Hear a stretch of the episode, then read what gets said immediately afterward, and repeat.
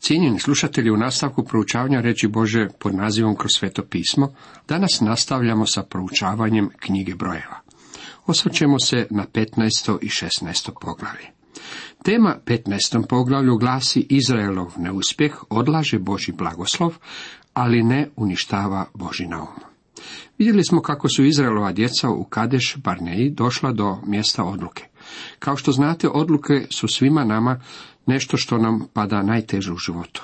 Ovo poglavito vrijedi za kršćane. Mnogo puta stižemo do raskržja, a nismo sigurni kojim nam putem valja poći. Ovim je ljudima bilo potpuno jasno kojim su putem trebali poći. Našli su se pred odabirom, ući u zemlju po vjeri ili se u nevjeri okrenuti natrag u pustinju. Donijeli su pogrešnu odluku, okrenuli su se u nevjeri. Bilo kako bilo, kad su pogledali u pustinju, predomislili su se i zaključili kako obećana zemlja u usporedbi s pustinjom i nije tako loša iako ima utvrđene gradove i divove. Ovo nije bila odluka vjere, bila je to odluka temeljena na njihovim dvogodišnjim iskustvima iz pustinje. Drznuli su se ući u zemlju. Drsko se opasna kao i nevjera. Jedan moj poznanik, poslovan čovjek, bio je na odgovornom položaju, a zatim bio otpušten s tog položaja ubrzo nakon što je kupio novu kuću i namjestio je novim namještajem. Njegovo pitanje meni bilo je, zašto je Bog dopustio da mi se takvo što dogodi, kad mi je dopustio kupiti kuću i namještaj? Rekao sam mu. Sjećam se da dok si tražio novu kuću, rekao si mi kako nisi siguran da te Bog u tome vodi. Spomenuo si da ti se ne dopada područje na kojem je kuća, a ipak si je kupio. Sada za sve kriviš Boga. Nisi li ti možda postupao po svom naumu i drskosti, a ne po vjeri? Rekao mi je, pa ja sam samo mislio kako će me Bog blagosloviti. Dragi prijatelju, trebamo biti stvarno sigurni postupamo li po vjeri ili po vlastitoj drskosti. Negdje između toga dvoga nalazi se Božja volja. Važno je provesti neko vrijeme čekati na to da nam Bog objavi što je njegova volja. Sada ulazimo u dio knjige brojeva od poglavlja 15. do 25. koja nazivam kolebanje, prtljanje i zbrka kroz pustinju. U Kadeš Barneji Bog ih je okrenuo natrag u pustinju. Hod je pretvoren u lutanje, marš je pretvoren u mrmljanje, svjedočenje je preokrenuto u žalovanje, ratovanje je pretvoreno u geganje, pjesma je pretvorena u uzdahe, a rad u žaljenje. Nažalost moram konstatirati kako mnogo kršćana prolazi kroz život upravo na ovakav način. Zanimljivo je kako su ovo tihe, šutljive godine. Nigdje o njima nema zapisa. Spominju se samo na nekoliko mjesta, ali se iz toga ne da načiniti nikakva kronologija. Bilo kako bilo, dane su nam indikacije glavnih karakteristika tih godina. U poglavlju 33. koje je zanimljivo kao i sva ostala, vidjet ćemo dnevnik putovanja. Zabilježene događaje možemo upisati u ovaj dnevnik, ali ono nam kazuje kako nam nije dan detaljan izvještaj o tim godinama. Te godine su za Izraelovu djecu izgubljeno vrijeme. Kad stignemo do Jošue 5, naučit ćemo kako nisu obrezivali djecu tijekom ovog razdoblja. Ovo nam pokazuje kako nisu ispunjavali Božu volju u svezi sa savezom kojeg je Bog sklopio s Abrahamom. Također znamo da nisu Bogu prinosili žrtve. U Amos 5.25 čitamo, prinosiste li mi žrtve i prinose u pustinji 40 godina dome Izraelov? Ove su žrtve ukazivale na Krista, a oni ih tijekom ovih 40 godina nisu prinosili. I ne samo to, već znamo kako su tijekom ovog razdoblja štovali idole. U Amosu 5.26 čitamo, podegli ste Sikuta svoga kralja i Kevana Boga svoga, likove što ih sebi napraviste. O tome govori Stjepan u dijelima apostolskim. Bog se pak odvrati i prepusti ih da časte vojsku nebesku, kao što piše u knjizi proročkoj. Prinosiste li mi žrtve i prinose 40 godina u pustinji dome Izraelov? Poprimiste šator Molohov i zvijezdu Boga Refana, likove koje napraviste da biste im se klanjali. Odvešću vas toga u progonstvo, on kraj Babilona. Tako vidimo da Izraelova djeca nisu bila vjerna Bogu tijekom ovog razdoblja. Ove godine njihovih lutanja i za nas nose vrlo važne i mnoge lekcije. Mi smo putnici i stranci u ovom svijetu. U Božim očima svijet danas je pustinja. Nama možda ne izgleda tako. Ljudi koji žive okruženi plodnim poljima i šumom, vjerojatno ne misle kako žive u pustinji, ali Bog je tako vidi. Vi i ja, vjernici, samo smo u prolazu kroz ovaj svijet, mi smo stranci i putnici. Dopustite mi da ponovno naglasim. Tema ovog poglavlja je ta da oni mogu odgoditi Boži blagoslov, ali ne mogu uništiti Boži plan. Primetite da jako su se Izraelova djeca okrenula natrag u pustinju, Bog kaže kako će oni ipak ući u zemlju i što se Boga tiče, te riječi jednake su tome da se taj događaj već dogodio. To je razlog što su tolika proročanstva izrečena u vremenu koje se u Bibliji naziva proročko vrijeme. Izrečena su u prošlom vremenu iako govore o budućnosti. Vidite, prijatelji, što se Boga tiče, kad on kaže da će se nešto desiti, to se već desilo u njegovom programu. Boži naum nije uništen. Jahve reče Mojsiju, govori Izraelcima i reci kad uđete u zemlju gdje ćete boraviti i koju vam ja dajem. Bog im sada govori stvari koje moraju učiniti kada uđu u zemlju. 40 godina kasnije Izraelova nova generacija ušla je u zemlju i učinili su ono što su njihovi oci zanemarili učiniti. Pa budete prinosili Jahvi paljenu žrtvu, paljenicu ili klanicu, zavjetnicu ili dragovoljnu žrtvu, ili žrtvu prigodom svojih svetkovina, praveći tako od krupne ili sitne stoke ugodan miris Jahvi, neka prinositelj prinese svoj dar Jahvi, prinosnicu od desetine efe najboljeg brašna, zamješana u četvrtini hina ulja. Bog im nastavlja govoriti o ovoj žrtvi. Hin ulja koji je trebao biti preljeven preko žrtve govori o duhu svetom. Zatim je trebalo prinijeti četvrtinu hina vina za žrtvu ljevanicu, a to govori o radosti. Primijetite kako Bog kaže, ako Jahvi prinosiš junca. Bog im govori o tome što će učiniti u zemlji kao da su oni već to učinili. Iako će se ova generacija u pustinju okrenuti štovanju idola, nova generacija koja će ući u zemlju prinjeće žrtve koje sve govore o osobi Isusa Krista. Dragi prijatelju, a što je s tobom? Vjerojatno nedeljom odlazite u crkvu i vaša se misli usredotočuju na Bibliju i gospodina Isa Krista. Ali što se s vama zbiva u ponedljak kad ulazite u pustinju svijeta? Pridružujete li se štovanju idola u kako se upušta cijeli svijet? Služite li bogovima ovoga svijeta? Živite li svetim vjerskim životom nedeljama, a svetovnim životom ostatak tjedna? Kažem vam, gospodin Isus želi ići zajedno sa vama u dućan, želi ići ulicama današnjeg svijeta i sa vama želi poći na vaše radno mjesto. On je jednako stvaran na tim mjestima kao što je to nedeljom u crkvi. Sada spominje nešto što smo već mogli vidjeti u Levitskom zakonu. Žrtva za grijehe iz nepašnje. Onda ako je to počinjeno nepažnjom zajednice, neka sva zajednica prinese jednoga junca kao paljenicu na ugodan miris Jahvi s propisanom prikaznicom i ljevanicom i jednoga jarca kao okajnicu. Neka svećenik obavi obred pomirenja nad svom izraelskom zajednicom, pa će im biti oprošteno. Bila je samo nepažnja, a oni su prinili svoj dar, paljenu žrtvu Jahvi i okajnicu pred Jahom za svoju nepažnju. Biće oprošteno svoj izraelskoj zajednici, a tako i strancu koji među njima boravi, jer se sav narod iz nepažnje ogriješio. Grijesi nepažnje podsjećaju nas na naše doba. Pokrenuta je velika debata o tome jesu li pogani koji nikad nisu čuli evanđelje izgubljeni. Reći ću vam, oni nisu izgubljeni jer ne znaju za evanđelje, već su izgubljeni jer su grešnici. Grijesi neznanja trebaju imati svoju žrtvu, prijatelji. Tako ljudi su izgubljeni jer su grešnici, čuli oni ili ne za evanđelje. Mislim kako bi svatko trebao imati priliku čuti evanđelje i donijeti odluku, ali ljudi su izgubljeni prije nego čuju i odbace evanđelje. Isus Krist došao je tražiti i spasiti ono što je bilo izgubljeno, a svi ljudi su izgubljeni. To je njihovo prirodno stanje. Izgubljeno čovječanstvo danas ne sjedi u tuzi jer nisu čuli evanđelje. Ako ste ikad imali priliku komuniciranja evanđelja, onima koji ga nikad nisu čuli, vidjet ćete kako oni baš i nisu previše žarki čuti o istome.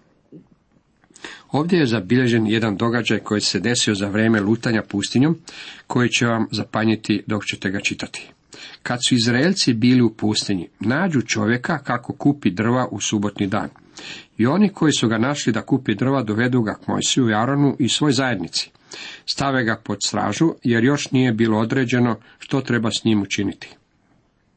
Toga čovjeka treba pogubiti, reče Jahve Mojsiju. Neka ga kamenjem zaspe izvan tabora sva zajednica. Svaga zajednica izvede izvan tabora i zasoga kamenjem i on poginu, kako je Jahve zapovjedio Mojsiju. Ovo je vrlo okrutno, ali jedno nam je vrlo jasno. Smrtna kazna bila je jedina kazna za one koji bi prekršili bilo koju od deset zapovjedi. Ovo moramo vidjeti kako bismo shvatili zašto je gospodin Isus Krist morao umrijeti našom smrću za nas. Reče Jahve Mojsiju, govori Izraelcima i reci im, neka od naraštaja do naraštaja prave rese na skutovima svojih haljina, a za resu svakoga skuta neka privezuju ljubičastu vrpcu. Imat ćete rese zato da vas pogled na njih sjeća svih jahvinih zapovjedi. Vršite ih, a ne zanosite se svojim srcem i svojim očima, što vas tako lako zavode na bludnost. Tako ćete se sjećati svih mojih zapovjedi, vršit ćete ih i bit ćete posvećeni svome Bogu. Ja sam Jahve Bog vaš, koji sam vas izveo iz zemlje Egipatske, da vam budem Bogom. Ja, Jahve Bog vaš. Ljubičasta boja svakog skuta, koja je nebeska boja, trebala ih je podsjetiti na činjenicu da su oni Boži narod i trebali su hodati kao u nebu već ovdje na zemlji. Postoji mnogo vjernika koji bi danas trebali nositi plave rese, koje bi ih podsjećale da su kao Božja djeca odijeljeni na stranu i trebaju živjeti za Isusa Krista. Cijenjeni slušatelji, toliko iz 15. poglavlja. U nastavku proučavamo 16. poglavlje. Tema ovom poglavlju glasi Korahova pobuna. Iako nemamo detaljan izvještaj o Izraelovoj djeci tijekom ovih izgubljenih godina u pustinji, ima zapisa o izoliranim događajima. U poglavljima 16. do 19. zabilježena su četiri incidenta koji se svi tiču svećenstva. Poglavlje 16. govori o Korahovoj pobuni. Poglavlje 17. je o procvetalom Aronovom štapu. Poglavlje 18. je u pravima svećenika, a 19. o žrtvovanju crvene junice. Pobuna protiv od Boga ustanovljene vlasti.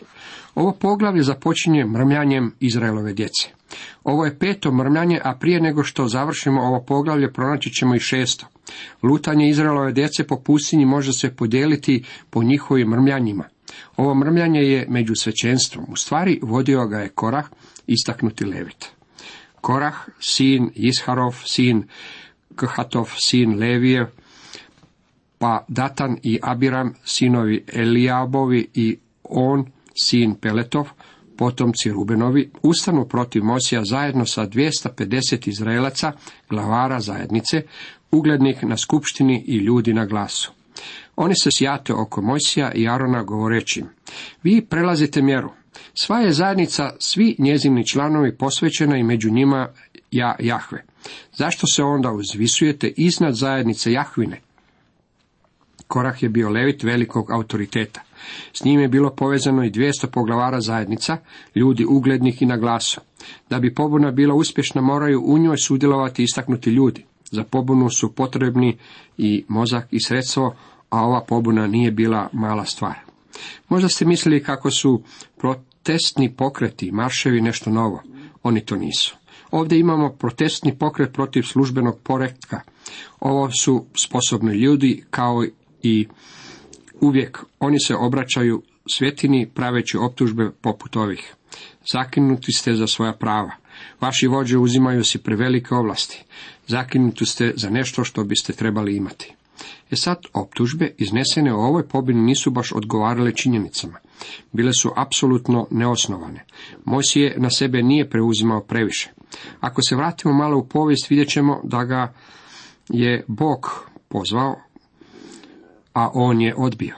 Nije se smatrao sposobnim voditi ovaj narod. Čak i nakon što ga je Bog podučio u pustinji, on se nije želio prihvatiti tog posla. Tražio je pomoćnika i Bog mu je dao Arona.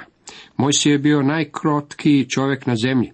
Kad je Jošova htio utišati proroke, Mojsije je rekao kako mu je želja da bi sav Boži narod mogao prorokovati.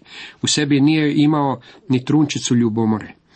Prijatelji Vidjeli smo kako Mojsije nije bio bez grijeha, ali sigurno nije bio kriv što je previše toga uzimao na sebe. Gdje je ovdje dakle korijen problema? Bio je u Korahovoj ljubomori. Ta vrsta ljubomore je odurna stvar. Sva je vlast od Boga dana. Nitko ovu čast ne uzima zbog sebe. Bog je odredio poziciju u taboru i on je dao određene poslove levitima. Korah je bio kehatovac, a njihova služba bila je određena od Boga. Mojsi je imao svoje položaj i obveze. S ovakvom se pobunom mora obračunati, a bit će upotrebljenje krajnje mjere. Ovo je jednako važno i za nas danas. Svugdje crkve imaju probleme. Mi danas smo ljudi koji su svjesni problema jer ih imam. Našao sam kako većinu problema u crkvama uzrokuje ljudska ljubomora. Zbog toga nas Biblija na svakom koraku upućuje hoditi u poniznosti i skromnosti uma. Time prepoznajemo kako je svaka vlast od Boga. U prvoj Korinčanima 12 Pavao opisuje crkvu kao tijelo, ljudsko tijelo. Kao što tijelo ima mnogo dijelova, tako i crkva ima mnogo članova. Kad vas Bog spasi, stavi vas u to tijelo krštenjem svetim duhom. Morate na određeni način funkcionirati u tom tijelu vjernika. Postoji mnogo darova duha. Ako ste kršćanin, tada posjedujete i određeni dar i trebali biste funkcionirati u vjerničkom tijelu. Nije cijelo tijelo jezik, stoga neće svi moći govoriti u jezicima. Nije cijelo tijelo oko, niti je cijelo tijelo uho.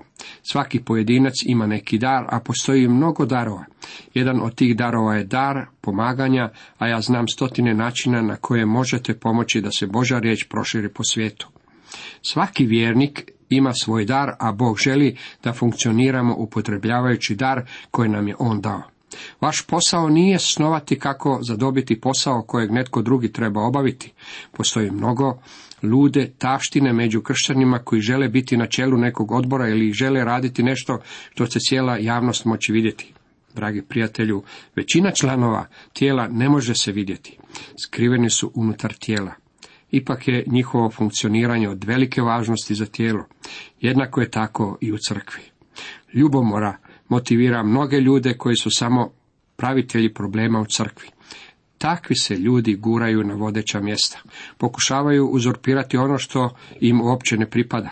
Uopće nemaju sposobnosti obnašati dužnost na koju se guraju. Bog ih nikad nije na to pozvao. Takvi ljudi nanose samo ozljede cijelom tijelu. Bog će se pozabaviti ovom pobunom. Kaže vam, sud nad ovim ljudima bit će ozbiljan. Hajdemo vidjeti što je Bog učinio. Kad to ču Mojsije, pade ničice. Zatim reče Korahu i svoj njegovoj družini. Sutra će Jahve pokazati tko je njegov i tko je posvećen i kome dopušta da mu se približi.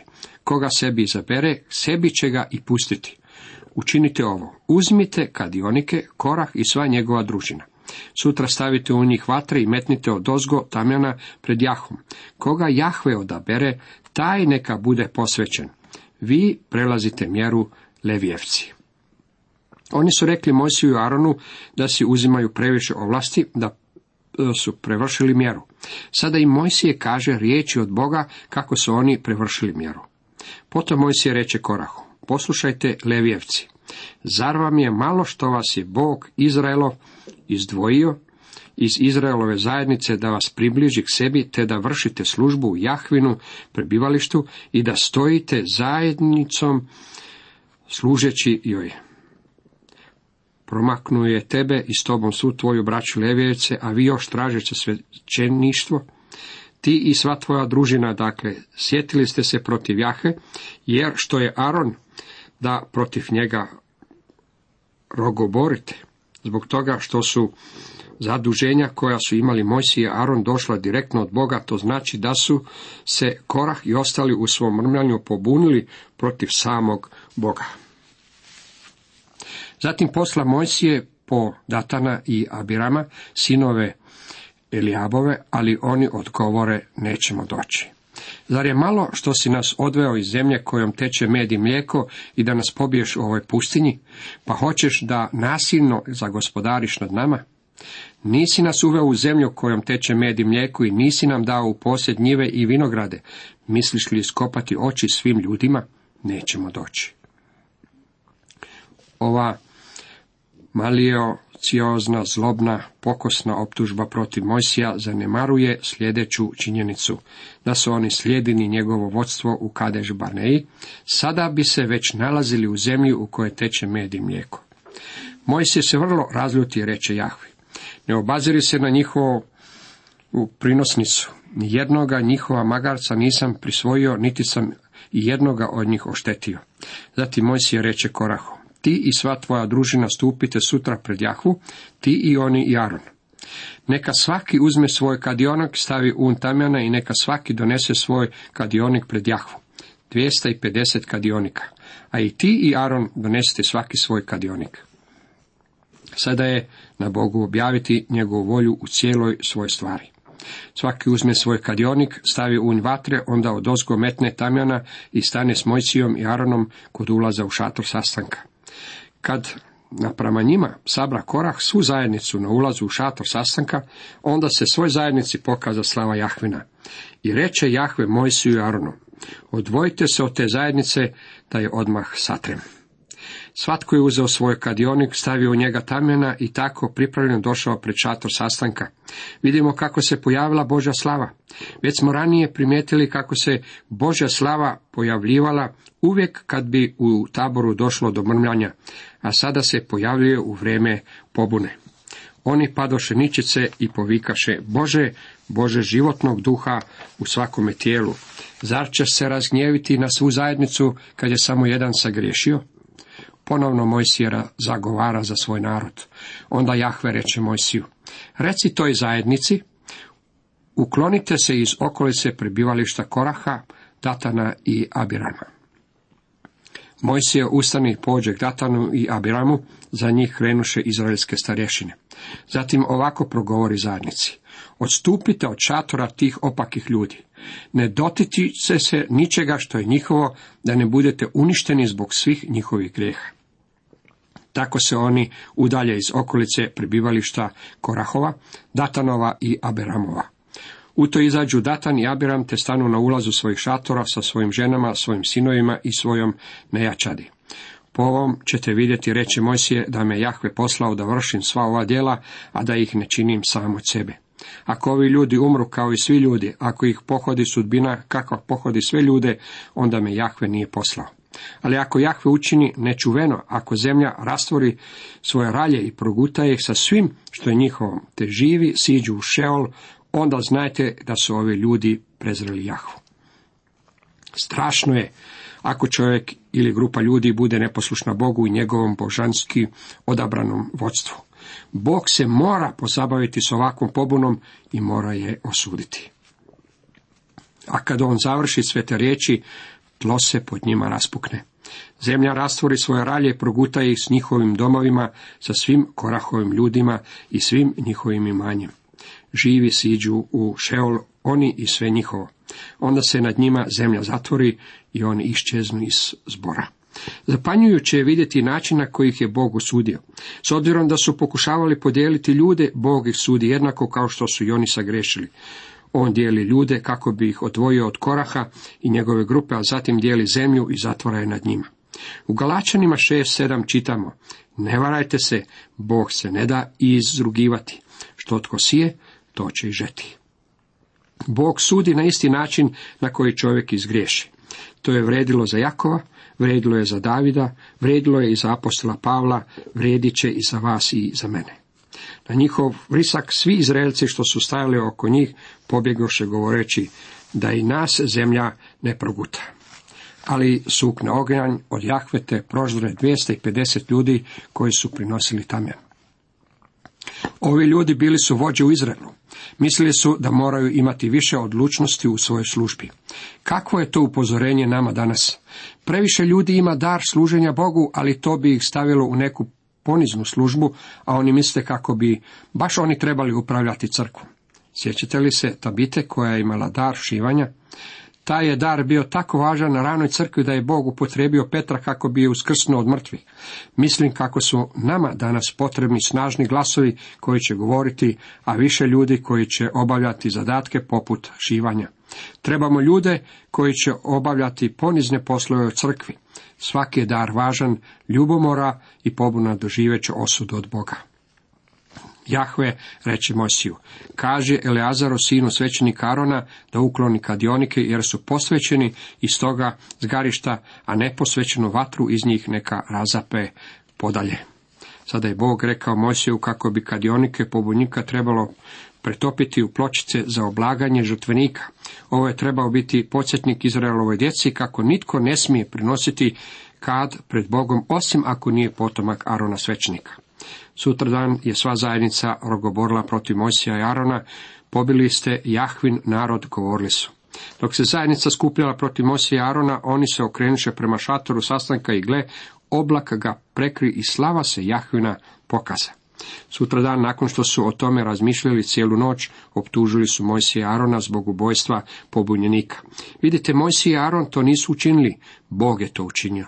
Primetite kako se opet nakon mrmljanja pojavljuje Boža slava.